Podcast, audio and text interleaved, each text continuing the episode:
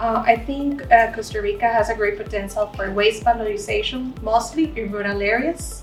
So, um, biology synthetic could help to develop uh, this particular sector in Costa Rica, and that can help us to uh, make an impact in rural areas, uh, especially in the agribusiness sector.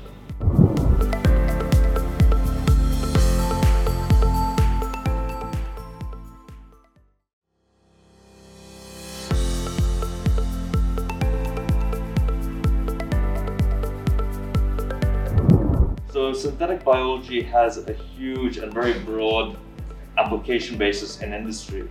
Biomaterials is one small component, uh, but there are loads of aspects like like optimizing material qualities using synthetic biology. This could apply to to uh, biopolymers. It could apply to developing new biopolymers or restructuring and re-strengthening uh, current uh, materials.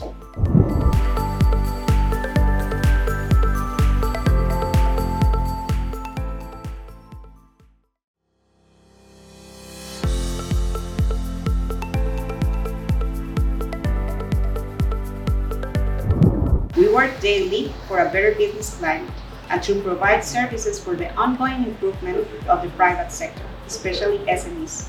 As we all know, Costa Rica is a small and open economy, resulting in a limited market.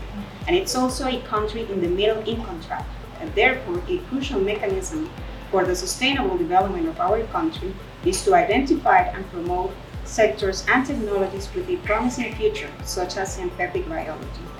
This is the reason why the Chamber of Industries recognizes that through um, the collaboration between sectors, the academy and industry link, and through initiatives such as IGEM, a fertile ground is created to foster innovation for a more competitive country and region.